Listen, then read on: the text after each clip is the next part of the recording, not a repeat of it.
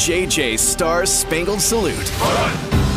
JJ's Star Spangled Salute is brought to you by Midwest Kia. Today we honor Air Force veteran Michael Ebel. Michael entered the Air Force right out of high school and served for 17 years. It was the great amount of resources available to him during his service and after that inspired him to create mentorship programs of his own to help veterans transition to civilian life. Now, a successful tech entrepreneur, Michael has created an app called Atmosfy, which is designed to provide opportunities to entrepreneurial veterans seeking guidance on their journey to success. The program offers $1,000 in scholarship money, a one year mentorship alongside Michael that focuses on navigating the transition from military careers in tech, as well as coaching sessions and real world experience scaling a tech startup with the Atmosfy team. Thank you for helping, Michael, and thank you for your service. Stories at KFDI.com. This morning's national anthem being performed by Carly Pearce.